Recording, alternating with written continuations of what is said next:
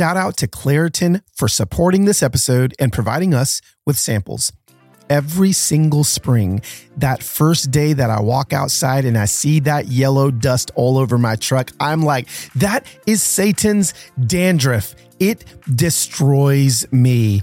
I legitimately can't go outside for longer than 3 minutes because my eyes get swollen, my eyes get puffy, my nose gets congested, and I just simply can't breathe. Luckily for those of us who live with the symptoms of allergies, we can live Claritin Clear with Claritin D. Designed for serious allergy sufferers, Claritin D has two powerful ingredients in just one pill that relieve your allergy symptoms and decongest your nose so that you can breathe better. This double-action combination of prescription-strength allergy medicine and the best decongestant available relieves sneezing, a runny nose, itchy and watery eyes, an itchy nose and throat, and sinus congestion and pressure with ease. When I started taking Claritin D about 2 months ago, I can finally get back outside and play pickleball again, which is what I love to do, but I couldn't do it because my allergies were so bad. Claritin D has legitimately allowed me to go outside again. Ready to live life as if you don't have allergies? It's time to live Claritin Clear.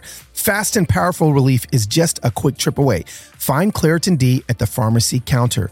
Ask for Claritin D at your local pharmacy counter. You don't even need a prescription. Go to Claritin.com right now for a discount so you can live Claritin Clear. Use as directed. I'm going to be straight with you guys. There would be no Human Hope podcast without Annie F Downs. Who's Annie F Downs? Well, people may say she's like a speaker, an author, whatever. I basically say she's like Oprah. She runs the show. She's got her own podcast called That Sounds Fun, which is incredible. It's kind of like hanging out with friends over coffee. She talks about her favorite food, favorite places, favorite people, all those things. But also, she is the creator of the That Sounds Fun podcast network, of which I am a part of, which is why I call her Oprah. Now, here's the deal. With her podcast, That Sounds Fun, she's got episodes releasing every Monday and Thursday. Who's got time for that? Annie does. She had some great episodes. Enneagram Summer 2020 was one of my favorites. She talks about Enneagram numbers 1 through 9. She's got a lot of great episodes, but I want to let you guys know something. She's taking her podcast on the road. This is a dream of mine, so I'm just going to watch Annie, copy and paste at some point. And she's going to be taking her podcast on the road on a tour to 12 cities. Okay, the tour is going to run June 10th through the 27th, and you can go grab your ticket at anniefdowns.com. Okay. The nights are going to be fun. They're going to have a live podcast interview, giveaways, confetti. Annie loves confetti, all those things. But also, they're going to be safe. Okay. So all local COVID guidelines will be followed at every city that she is going to be a part of. So for a list of cities on the That Sounds Fun podcast tour, visit anniefdowns.com. Grab your tickets now. But also, please make sure that you subscribe to her podcast, That Sounds Fun, wherever you listen to podcasts. Let's do it. What is going on, friends and familia? Welcome to episode 13. 13 weeks in a row of the Human Hope Podcast with your host, Carlos Enrique with the Guzmán Chivo Cabello, or Los for short. Guys, we are teenagers. We're no longer preteens as a podcast. We are teenagers, and I'm so grateful that you guys have trusted me with your time this week. It is, as of this recording, it is May 26th, 2021. Listen, yesterday, well, I guess it would be today as you're listening to this, I decided to do another racism Q&A on my Instagram. And I would say this is progress, because I would say that normally when I do these things, by like the seventh question, my DMs are exhausting. Well, Carlos, I mean, don't you feel like because you talk about racism all the time that you're stoking the flames of division? It's a question that I get. I don't talk about racism all the time. I just talk about racism some of the time. But if you feel like I talk about racism all the time when I'm only talking about racism some of the time, that means that you don't talk about racism enough. And that means that you need to continue to educate yourself so that I don't have to talk about it all the time. You think I want to talk about this all the time? I want to talk about my birds. I want to talk about my kids. I want to talk about all the random things that I talk about. I don't want to talk about race. But the reason I talk about race is because we need to talk about race. And we talked about it. So I've got a Q&A. I'm going to stick it in my highlights from this week, May 26, 2021, where we dive deep into critical race theory. We dive deep into the definition of racism. We dive deep into, can white Americans experience racism? We dive deep into, can Black Americans be racist? All the questions are on my Instagram at Loswhit. Loswhit. Today's episode. I mean, I don't want to do a super long intro because I want to get to the meat. I have yet to meet two more mind-blowing, passionate, world-changing individuals that are connected in marriage to each other. Now, that's a big, big, big statement.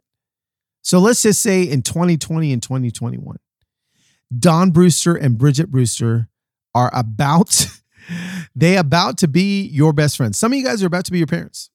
Some of you guys are about to be your grandparents. I know I got like 18-year-olds that listen to this. But what I love about what they're doing is they are literally changing the world, and they didn't start this project until after they were 50. They lead an organization called AIM, and AIM is Agape International Missions. They fight human modern-day slavery. Now, modern-day slavery, human trafficking has become, and I think it's great, has become a trending topic in social media over the last few years. You know, Passion does a big end up movement. I think it's amazing. I know the people that are into that. Christine Kane has her incredible organization. There's just a lot of great organizations. Now, Le Grant has an organization that are doing really great things. And what we need to be careful about is that we don't turn modern day slavery into just another Instagram square, into just another thing that we're going to post about but not do anything about. Yeah, y'all know that I'm passionate about making sure that action follows our intention, whereas I know that 99.999% of humans have great intentions, but only 0.99% of humans have great action that follows their intention, right? So you can be passionate about something, and that's great. You got a good intention. But if you're not acting on that passion, then ain't nothing going to happen. There has to be action following your intention. And so I get so nervous about when I see a lot of people posting about human trafficking, modern day slavery, is that I feel like, oh, they're doing this to feel good, but what are they actually doing? Well, today we're going to talk about what we can do. But more than anything, I have just found some heroes of this work. Now, let me give you guys a few statistics here. 40.3 million people. Okay, I need you to get that number down. Okay, go to Wikipedia, find out how many people live in your town. And then let me read this again. 40.3 million people are estimated to be living in modern day slavery worldwide. Gosh. 1 in 4 of those living in modern day slavery are children. 1 in 4. Children. I ain't talking about just 17-year-old. I'm talking about 7. Okay. 4.8 million of these are trafficked for sex, particularly. Okay. 99% of sex trafficking victims are women and girls. Now, the Brewsters have their organization really based out of Cambodia, which is just the breeding ground for sex trafficking. I mean, the country's unique economic challenges, its history, its location, all of the things make it a hub for targeting, transporting, and harboring trafficking victims. So here's something that's good news. It used to be the child sex trafficking capital of the world, but because of organizations like AIM and the Brewsters, change is happening. Now, let me tell you something, a few things about the Brewsters here. When I was approached by AIM to have a conversation with the Brewsters, I knew a little bit about AIM and I knew a little bit about the Brewsters, but I had zero idea that not only would my heart be moved and changed by their vision, but actually listening to their story fires me up. Listen, I'm a dude in his mid-40s. I feel like I've got a lot left to do. The Brewsters, I think I want to say they're like 65. Please forgive me if I'm wrong, 66, 67. They started AIM in their early 50s. Okay, so here's the deal. They now have this incredibly massive organization that is fighting human trafficking across the world. They didn't start until they were 50. So I don't want to hear no excuses from you guys about why you guys aren't changing the world. I don't want you to tell me that you don't have time. I don't want you to tell me that you're too old. I don't want you to tell me anything, because these people, these humans that are filled with hope, started changing their collective corner of the planet after age 50. So if you're 30 and you think it's too late, listen to the Brewsters. If you're 40, if you think it's too late, listen to the Brewsters. If you're 60, listen to the Brewsters. If you're 80, listen to the Brewsters. Whatever dream you have inside of your heart can still be accomplished right now. God ain't done with you. He's actually just beginning. But so many people think that when they hit a certain age, they can't do anything. I'm telling you, their commitment and passion and drive towards this issue is really inspiring. Now, here's the thing, Human Hope family. I'm going to challenge you guys. I'm going to challenge you guys to put some action behind your intention. They're going to give you a few opportunities to be able to put your money where your mouth is. And you'll hear more about that later. But what I really want you to do is to be inspired by what they're doing and know that change can happen and that there is actually hope inside of what many would feel like is a hopeless situation. All right, so it's game time. It's time to sit back and enjoy my conversation with Bridget and Don Brewster and ask yourself this question. What can I do in my lifetime to see an end to human trafficking as we know it today? Enjoy. Here we go.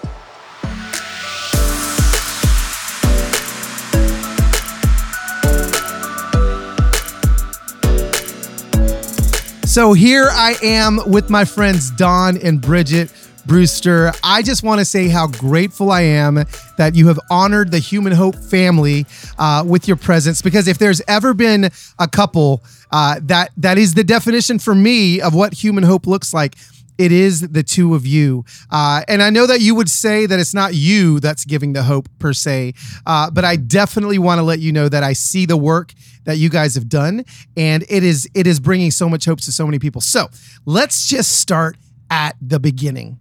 Don and Bridget, take us back to when your hearts somehow were shifted and turned towards wanting to deliver hope to people that didn't have any. Can you take us back, rewind, Don or Bridget, whoever wants to the beginning and tell us a little bit about that journey and that story?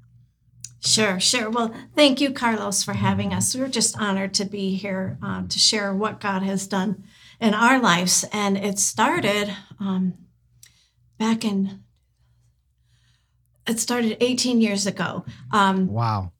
It was, I was turning 50. And so Don took me to Ireland to see my ancestral home, but also to Cambodia on a missions trip.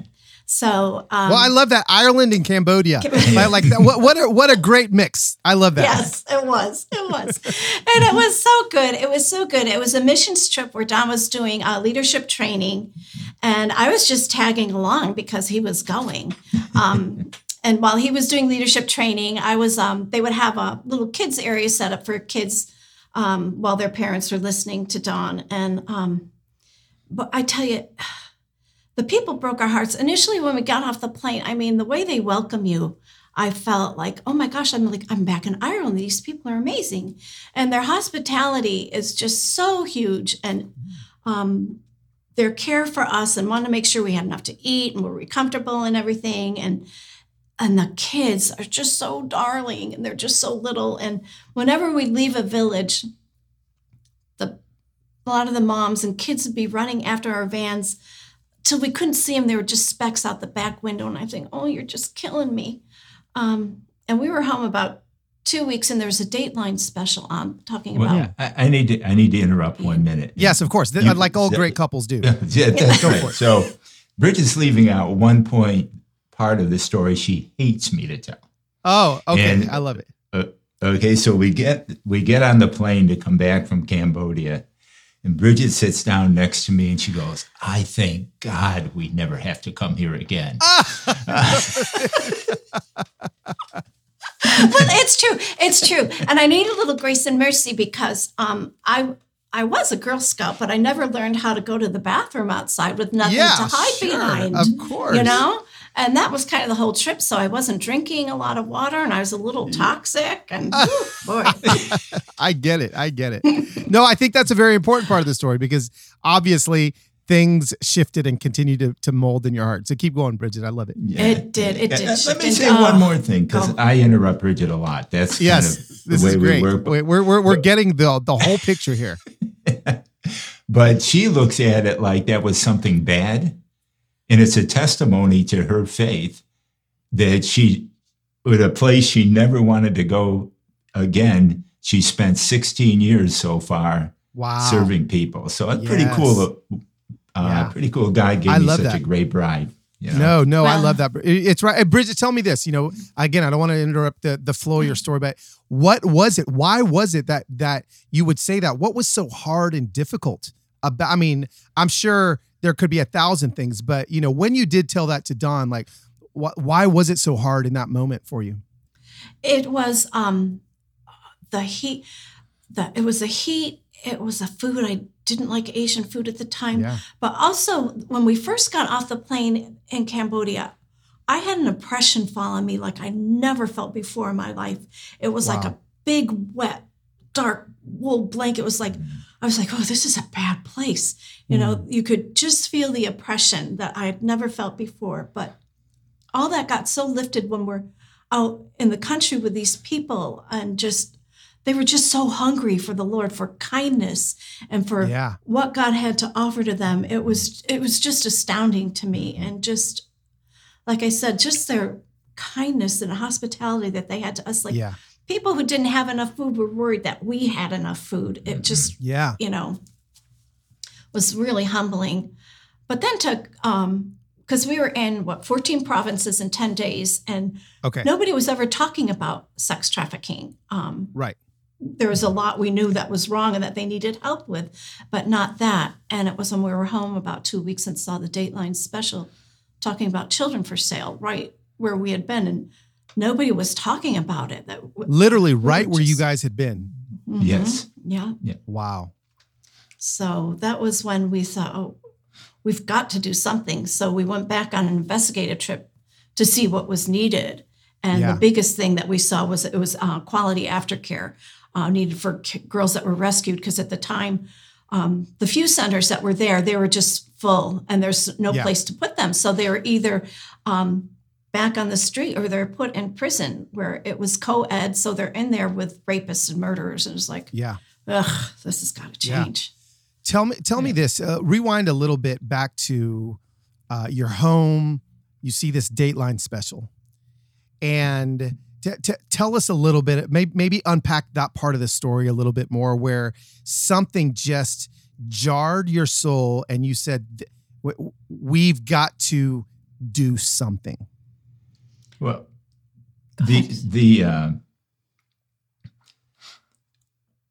when we learned what it was happening to the little kids, you can't imagine. Like we've worked with kids now that we have a better idea. But at that point, it was just shocking to us. The idea that some guy would travel to this country to purchase a little girl. Some as young as 4 years old. Wow. And they're raping these kids. Yeah. They pay a few bucks to rape these kids.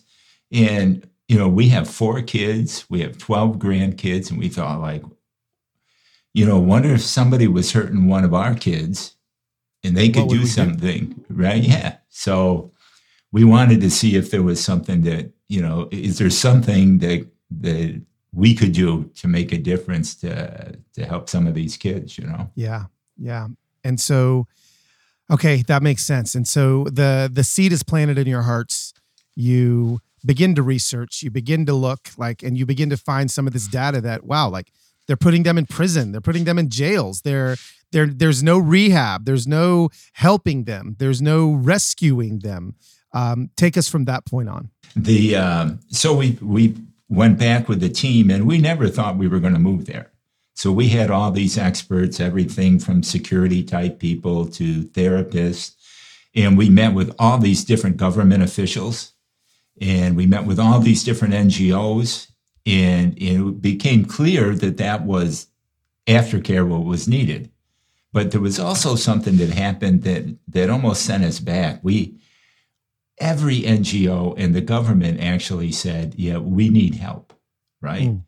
But the last NGO we talked to, which was a big one, they sat us down, and it was like we were being interrogated. Like, oh, I wow. felt like they were asking, like, are you a doctor? Are you a therapist? Are you right. this? Are you that? And it was like, no. And they, none of those. And they said, you know what you should do? Go home, send a check, and never come back.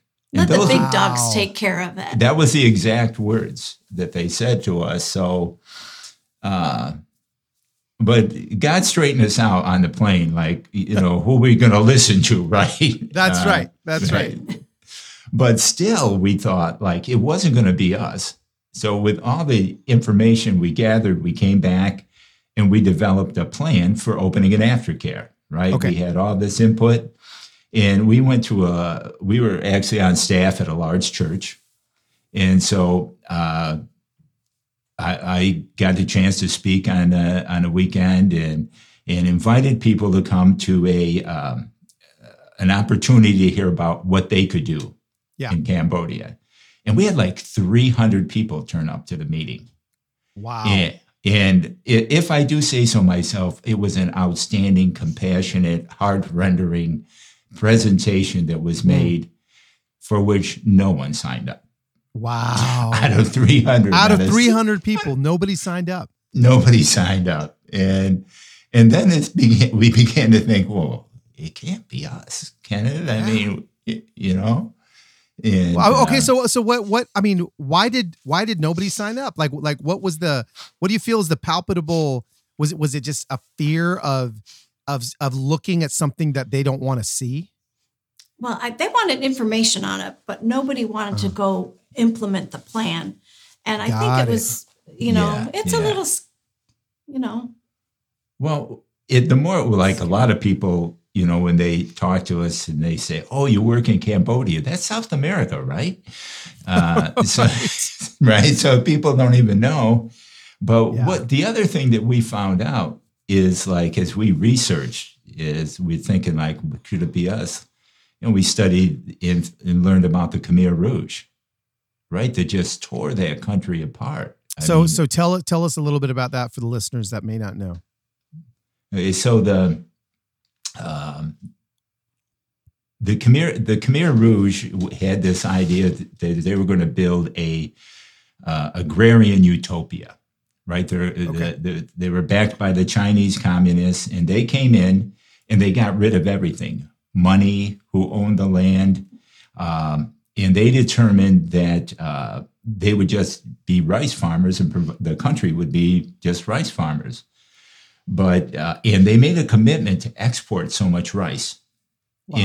But as they emptied the city, like Phnom Penh with over 1 million, in a couple of days it was empty, right? There's nobody in there. Wow. And what they were saying is doctors, lawyers, teachers, they would be the new farmers. Well, unreal. Yeah, and they weren't very good farmers. And right. They didn't grow, right. And so they didn't grow enough rice, and they still exported it, but people began literally starving because there wasn't enough food. And so the response was, it's the people that are westernized, these people with educations. Yeah. So it's unique in the history of the world, the genocide that happened there. because, you know, normally there's two sides and a side wins.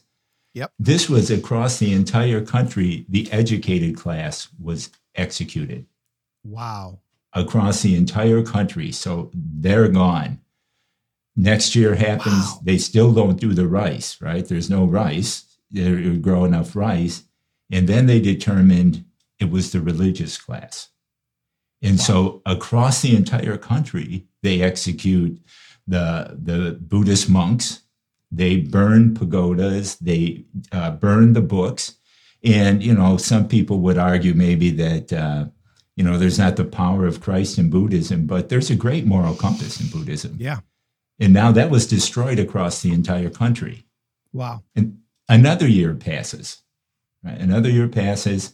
And still, they're not, of course, growing any more rice. Yeah. And they decide it's families, that it's the government. The government should be the ones that's going to be the family. Wow. They separate men into one camp, women into another, and children in still another camp all across the country. What year is this? This is from 75 to 79. Wow. And mind-blowing. Yeah, it is crazy, right, that this could happen. And so what ends up happening is the families are destroyed across the entire country. There's even children who are used to spy on and even be involved in torturing and executing their own parents. Wow. So imagine you have a country, the moral compass is gone, the educated class is gone, and there's no family there. Yeah, no family units. Right, you add abject poverty. You had a corrupt government. Yeah. And then it didn't end with the Khmer Rouge, because the Vietnamese defeated the Khmer Rouge and took over Cambodia for 10 years. Wow. And so it continued, and the suffering is incredible, right? And still today, all those things impact. I mean, it was actually the 90s. Before the Civil War actually stopped. So it's an incredibly, I would argue, of course, probably everybody that works in another country would argue theirs is the most difficult. Yeah. But it isn't the worst poverty in the world. There's poverty, but it isn't the worst. But spiritually speaking, yeah, right, what's happened to that country has put such an oppression on it that I don't think there's a more difficult place in the world from a spiritual standpoint to work. Wow. I love that you brought that up, because I do feel like that lays a foundation for what you're fighting now, like what's happening now, like where, why. I always think it's important, again, as we're searching for, as we're telling stories, to know the why, to know the runway and why the plane can't take off, right? And I think you've laid that out pretty well. And so you come back, you are you have your meeting with 300 people. People are like, nah, peace, like I'm out, like that. You guys have a good time. And then I mean, was it there's some dreamers listening to this podcast right now that are like, you know, they've been in front of their 300 people, and their 300 people have been like, nope, I'm not going to do it. And they're thinking, well, maybe this isn't, maybe I heard wrong. Maybe God didn't call me, to do this. Tell us about the next step, Bridget, as to like, what was the next thing that you stepped into in order to fulfill this mission? Well, we started praying and fasting and asking God, because I just said, you have to write it in the sky just about for me to let me know what you want us to do. Yeah. And as we prayed and spent more and more time with the Lord, and we were celebrating our anniversary. We were going to our favorite Italian restaurant, and we said, when we sit down that night, we'll sit down and say, yay or nay, how do you feel God calling us? And we sat down at the table, and we looked at each other, and we went, yes. And that was it. So we said, okay, we're going to go, and it's all God. It was all God leading us, because I was really happy at the church we were at. And, it was wonderful. We were very comfortable, but God had really broken our hearts for this. So we sold our house and just packed up a few family items and photos, and we went over. And you went. You just... And we went. And we were empty nesters at the time, so it made it easier for us to do that. Well, that, I mean, a little aside here. This was 18 years ago, you're empty nesters.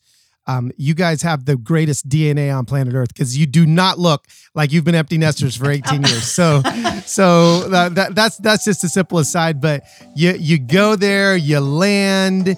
What's step one? You're like this. There's oppression here. There's victims. There's trafficking. Where do Don and Bridget go day one? What do you do? You guys are for sure going to want to make sure you stay tuned to the rest of this conversation coming up in just a minute. But first, let me talk about one of my favorite sponsors on the show, BetterHelp. BetterHelp, HELP.com/humanhope. You guys have been actually going to this website, and I'm getting messages from you guys telling me how incredible the therapists are that you're finding. Therapists on the internet. Let's talk about it. What interferes with your happiness? What's something that's preventing you from achieving your goals? I know for me, it's been like the lies that I believed. BetterHelp will assess your needs and match you with your own licensed professional therapist. You can connect in a safe and private online environment. It's really convenient. You can actually start communicating with your therapist in under 48 hours. Now, what is this not? It's not a crisis line. It's not a self-help line. It's a professional counseling website done securely online. You'll be able to do this via phone or video, all without ever having to sit in a waiting room of a counseling center. Trust me, I know, and hope that nobody you knows comes walking in. It's available to people all over the planet, whatever it is, depression, stress, anxiety, relationships, sleep, trauma, all the things. It's convenient, professional. All you guys got to do is head over to betterhelp.com/humanhope. And you as a listener are going to get 10% off your first month. Do that. Join over 1 million people who've taken charge of their mental health. Again, that's BetterHelp, HELP.com/humanhope. We drove around Phnom Penh looking for what would be a good house to set up for this aftercare facility. And actually, that first day we found it. We talked with this landlady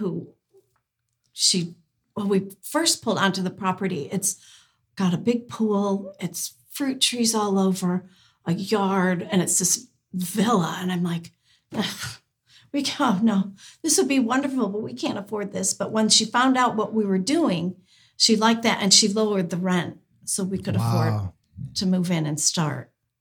Wow. So that was another miracle that day. And it was funny because we stayed in a hotel for a couple of weeks and we got to know some of the street kids that were around the riverfront in Phnom Penh.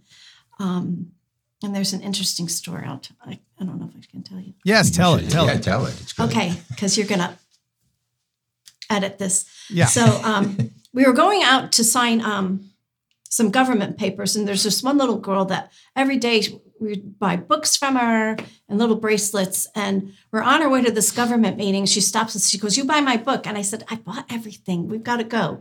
She goes, "No, you buy my book now."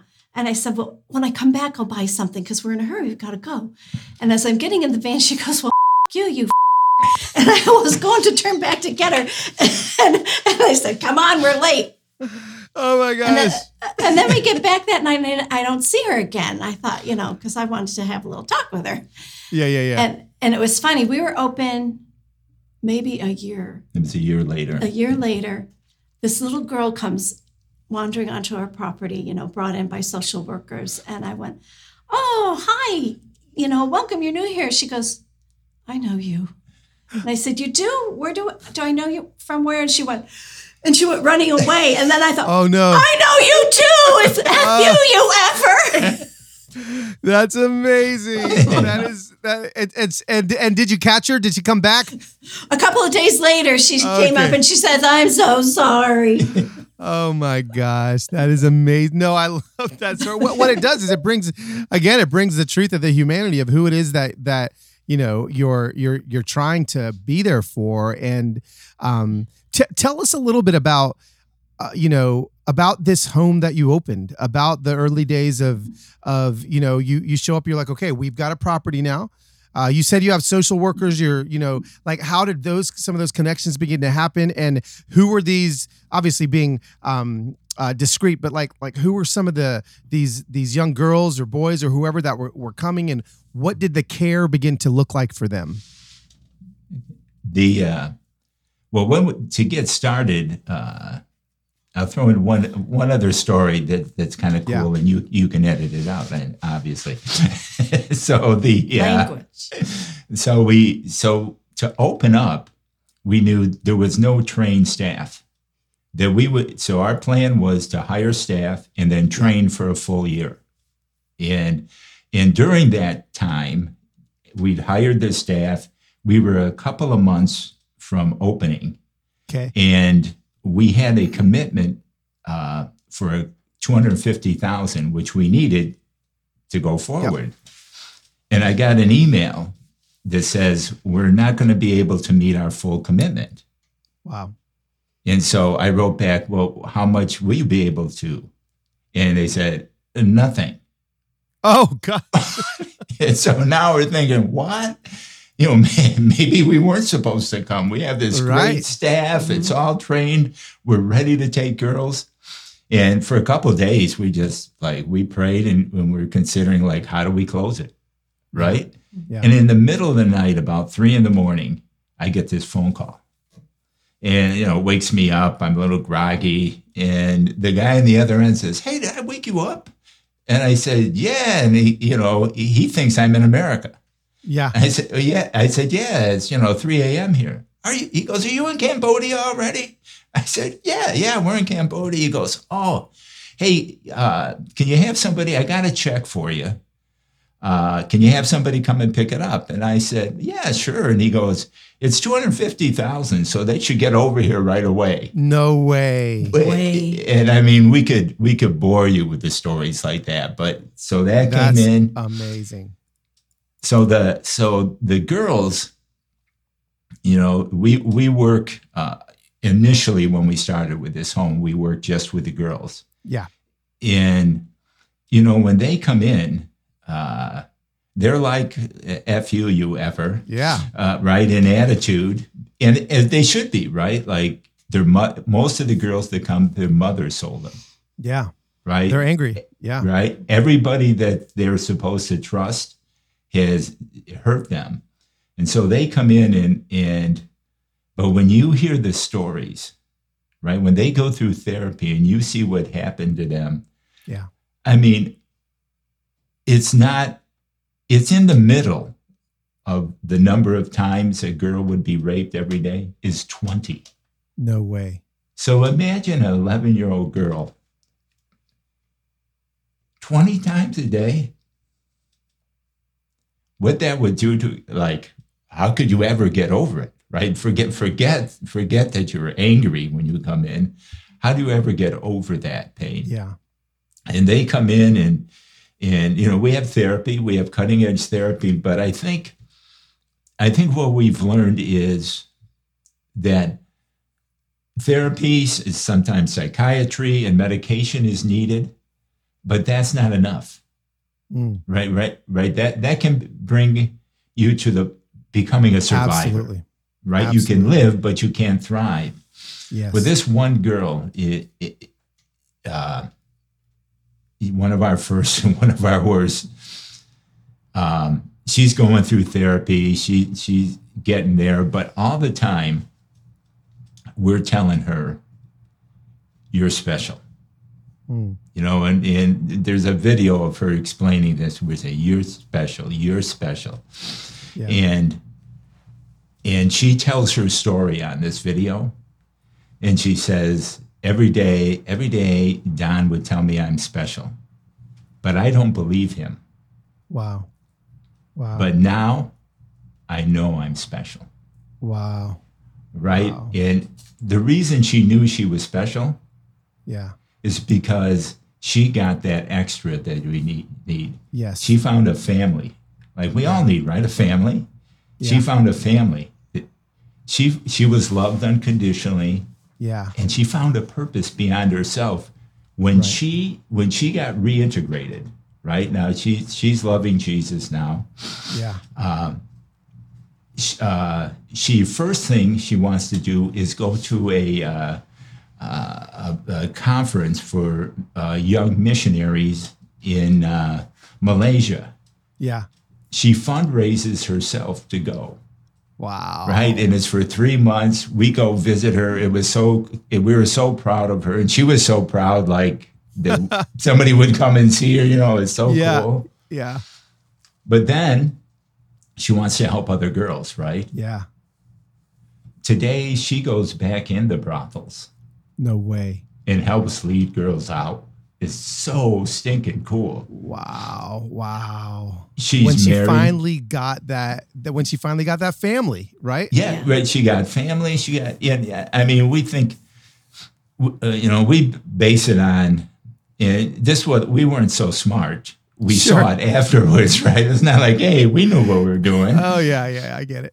But you know, when God, the Father says, when Jesus is baptized, he said, "This is my son, whom I love. With him I'm well pleased." That's it. Family, unconditional love, purpose beyond ourselves. Yeah. When girls get that, every single one of them, they become abolitionists.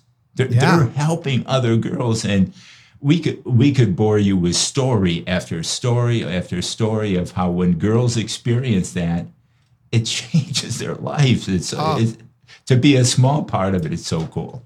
No, I love that. That definitely would not be boring. And I promise to continue to, you know, share with my audience those stories after stories after stories, because what I think is so important is that what you just said, you know, it's not just Americans going to Cambodia to rescue. It's like, no, once they're rescued, now they can't help but rescue them, like themselves. They want to go back in there. They want to go, you know, they found freedom. You said that this girl, you said she's married now. Yeah.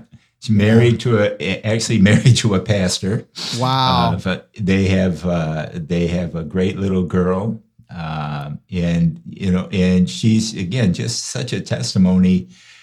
And she's impactful because when she goes, there's actually two levels. Okay. There's girls that are held with chains, right? They're behind locked doors. Yeah. We actually have a SWAT team. I think we're the only ministry in the world that has a real SWAT team. It has an actual SWAT team. Okay. Right. But those are the easy rescues. Right. Right. You knock down a door. I mean, I'm sure they think it's hard. Sure. But the hard ones are once a girl ages out. In other words, she gets 16, 17, 18. Yeah. They don't have as much value, and they see no value in themselves, so they're not held behind chains, but they're held with chains of shame, right? Poverty, right? Yeah. She goes into those places, and she helps them break those chains, and leads them out into a new life. And who would do it better? Who better than someone who? Yeah, no SWAT team member is going to be able to do that. You know, like. Only somebody that's been there. I love it. Don, again, I'm with Don and Bridget Brewster from AIM, and just their organization has been doing such good for so many years. But what I want to get to now is I would love to know, well, maybe I don't want to go there yet. No, we'll go there in a second. Let me ask you another question first. Take us into kind of, you've given us a glimpse as to maybe some current day systems and strategies that you guys have in place over there. You've got a SWAT team. You've got, tell us maybe a little bit about what it looks like currently. Do you have one home there? What does kind of the staffing look like? What is what does kind of current day operations look like for your organization? And to rewind a little bit, I think it's important to say, like, when we started, we never advertised. We just had people show up at the gate of that house with their CVs. And it was all sent by God, because we never advertised. And God sent his best. And the staff that we had, like all of them were either survivors of the Khmer Rouge or they were born, you know, shortly after during the Civil War years. And so, and of course, a lot of them didn't know about trafficking and about that. So we had to spend that first year there educating them about that and then working together, because there was also a bias between the Khmer, the Cambodian people and the Vietnamese people, and working through the bonds of that discrimination they had for each other. Yeah. And also about the bonds about how they would feel about a girl rescued out of trafficking, because there's such a stigma on a girl who is not a virgin when she's married, let alone all this that happened with them. So it was a year of growing together and all that, and growing in the Lord. And our staff, they're just amazing at the way that they would love those girls. And the way, like, a lot of them would be treated by them, because the girls come in cursing at them, spitting at them, even threatening physical harm. And our staff just loves them and loves them. And what's so dear is, like, when we have girls that are reintegrated, how at first there were girls that were like, oh, man, I got to work with this girl.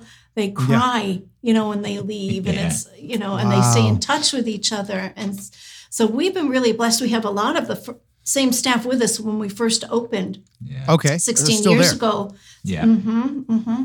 And we have three restoration aftercare. Four with a transition home. Okay. And we have house moms, and we have a school on staff. So we have teachers and counselors, social workers. We have security. We have cooks and groundskeepers. So with that, that's probably about 150, 200, 150 people, 200. Yeah, probably around 150. If you take all the programs, we have a little over 400 on staff today. Yeah, it's crazy. So you have the restoration homes, you know, the four of those. You have the SWAT team that does rescues, and we the other rescues, like the girls do, we call them assisted self-rescues. Okay. Right. They need their, you know, but then the deal becomes prevention, right? You don't want this to continue happening. Right. And so we built a school for 1,500 students in the trafficking hotspot of Southeast Asia, Soi Pak. Yeah. And it's amazing to see what God has done through that. But one of the groups we failed to get were the young men. Mm. Right? Like young men, like we do school, we do healthcare, all those kind of things. They don't care about that. Wow. But they love to be kickboxers. Yeah. And we opened up the Lord's Gym. No way. We got a former national champion who's a third generation Christian, which is like impossible. Sure. And we started reaching these guys. So they'd come in and, we'd get guys to stop trafficking, making a couple thousand a month, and take a job, become a boxer, and make maybe $200 a month, because the honor in Cambodia is so great, right? Yeah. If you're a kickboxer. And so the gym continues to grow and grow. And so we have like 20 professional kickboxers out of this gym, right? Right. You got your next SWAT team. Yes, we do. We have three national champions. Wow. And the most recent champion has been selected by the country of Cambodia to represent it in the Asian Games. Wow. And this kid's story is crazy, right? So the coach is unbelievable. He and his wife, and he realized that if they come to the gym, but they go back to the neighborhood, they're going to. So he said he invites them to live with him. Okay. Wow. Now there's one kid, just like everybody is afraid of him in this village. Nobody, right? And so the coach convinces him to come to the gym and be a kickboxer, right? And then he invites him to his house, and he goes home to his wife and says, hey, I invited Claritin to come and live with us. And his wife goes, oh, husband, I am so afraid of him. And the coach says, me too. I am afraid of him, but Jesus said he should come. So he starts tomorrow. There we go. Oh my gosh. Now, this is the guy that's going to the Asian Games. He ends up marrying the coach's sister, right? And but what he is now, again, is he's a big influencer in Cambodia, because he's this big national champion. And he's speaking out to protect women and children in care. And he has influence. So it's super cool to see that happen. I this is so freaking inspiring. What I love about it is just the holistic view and the holistic care that's happening. Not again, hopefully my listeners are hearing that it's not just rescuing, but it's prevention. It's preventing it to, happen. And that takes a lot. It takes a lot more planning. It takes a lot more infrastructure. It takes a lot more work. And you guys are doing it, and you're doing it really well. Tell us maybe a few statistics currently that maybe can ground some of my listeners into listen, like, this is what's happening right now in Cambodia. This is what's happening with trafficking today. That maybe may spark a heart or two of people that are listening to the podcast right now, so that they know currently and they can just hear it from your lips as you know what's happening in this moment. All right, so the data ain't gonna lie. Don and Bridget are gonna come back in just a minute to what I think is going to give us something that will propel us, data that will propel us into action. Before we get to that, though, can I talk to you guys for just a second about a brand new sponsor here on the Human Hope Podcast? And this sponsor makes me feel like I'm an organized human being, which I'm not. If there's one thing that I'm horrible at, it's making sure I get my ducks in the row when it comes to anything midlife crisis. I'm a man in his mid-40s, and I need life insurance. PolicyGenius makes it easy for people like me and people like you to find life insurance policy. So this is what you need to know. If you have anyone relying on your income, you need life insurance. You can save up to 50% or more on life insurance by comparing quotes with PolicyGenius. You could save $1,300 or more per year on life insurance by using PolicyGenius to compare policies. PolicyGenius has licensed experts that work for you. Again, this is not the insurance company, so you can trust them to help you navigate every single step of the shopping and buying process. This is how it works. Head to PolicyGenius.com.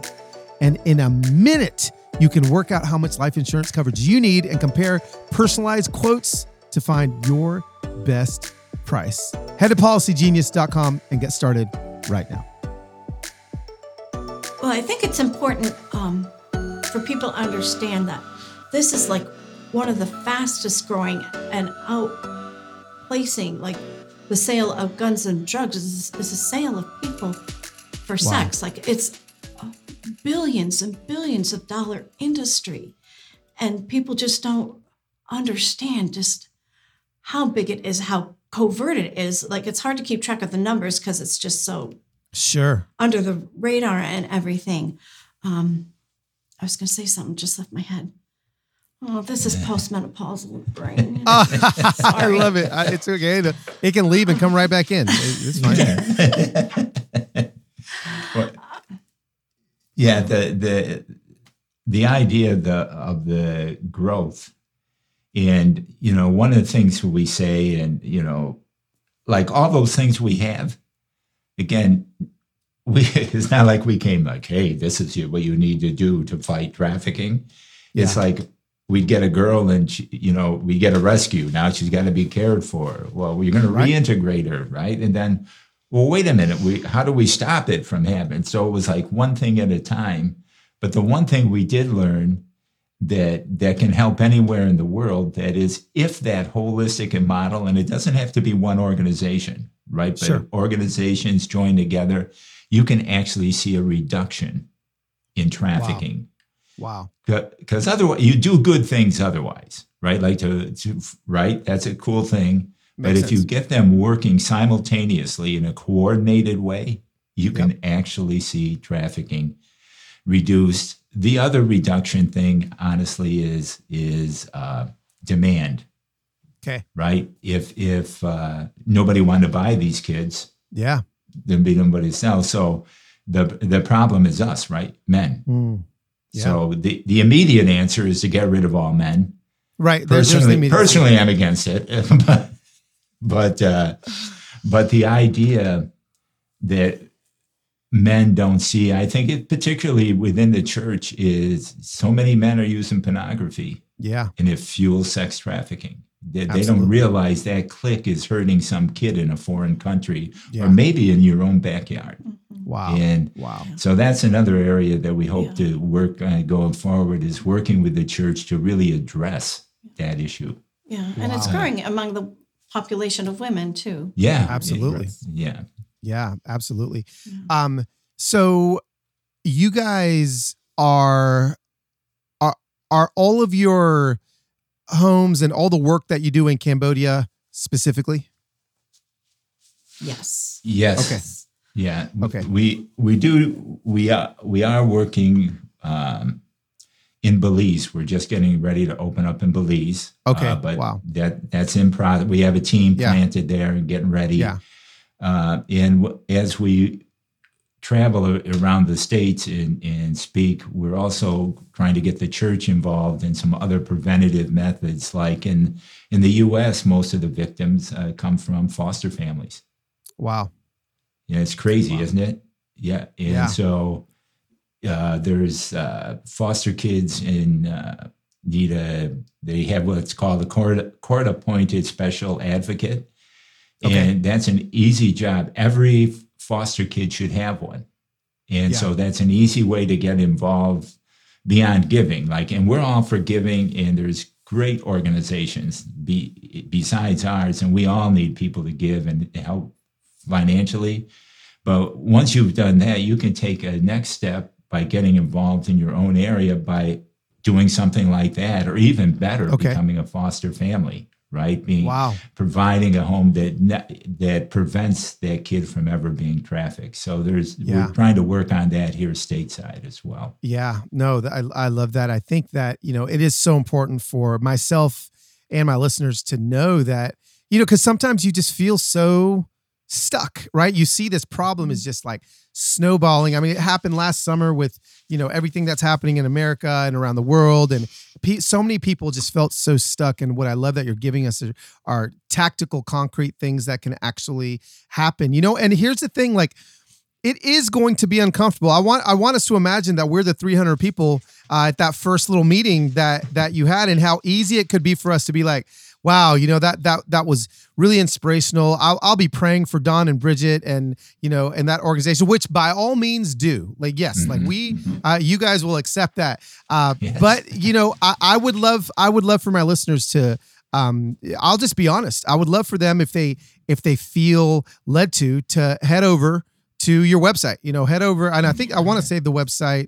Oh no, I pulled it up and now it's gone.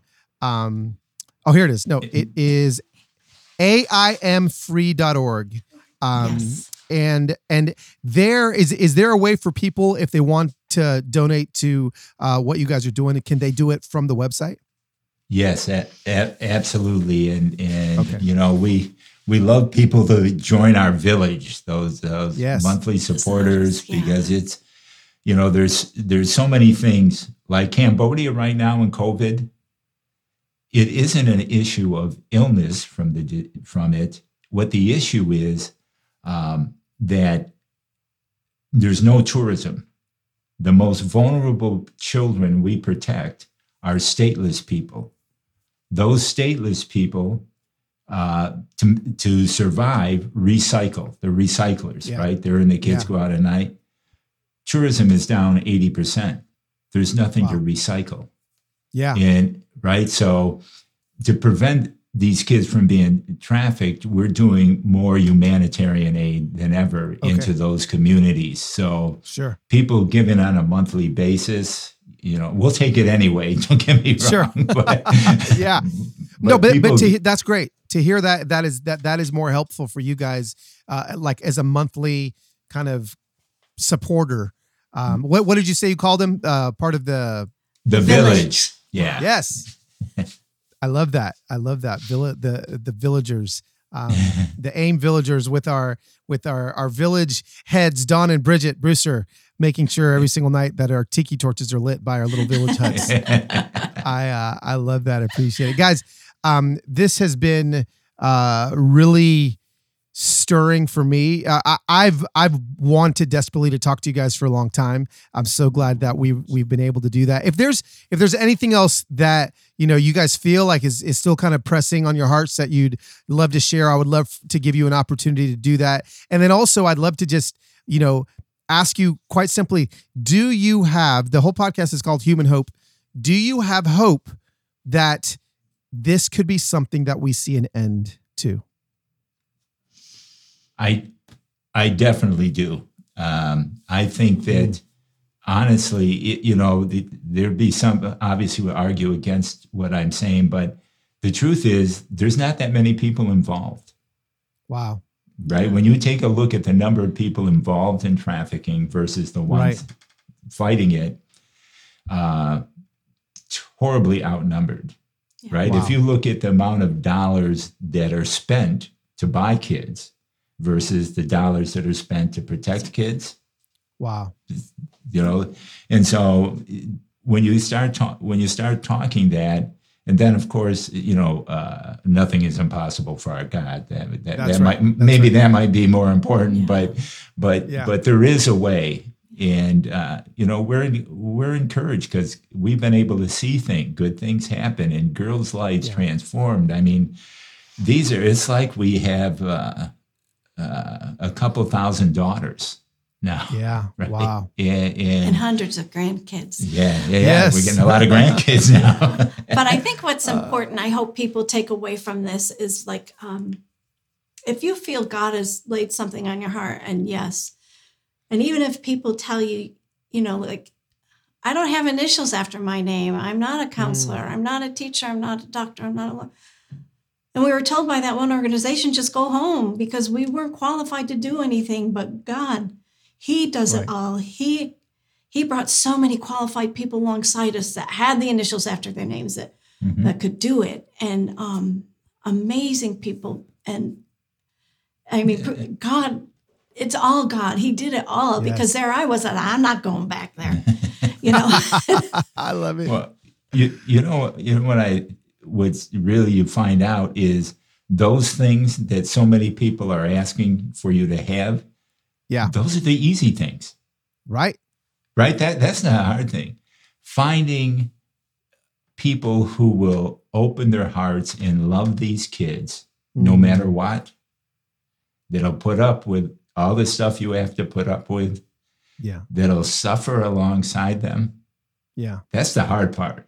And anybody can do that. You don't need any special skills, that's right? You just need a heart open to God and love these kids, and you'll build world changers out of that. Yeah. Right? I mean, it's pretty dang cool. So good. Pretty dang cool. I think that's a perfect way to end this, because I think that you guys, Don and Bridget, are pretty dang cool, and I'm just again, I'm honored, I'm grateful that you would trust me with an hour of your time.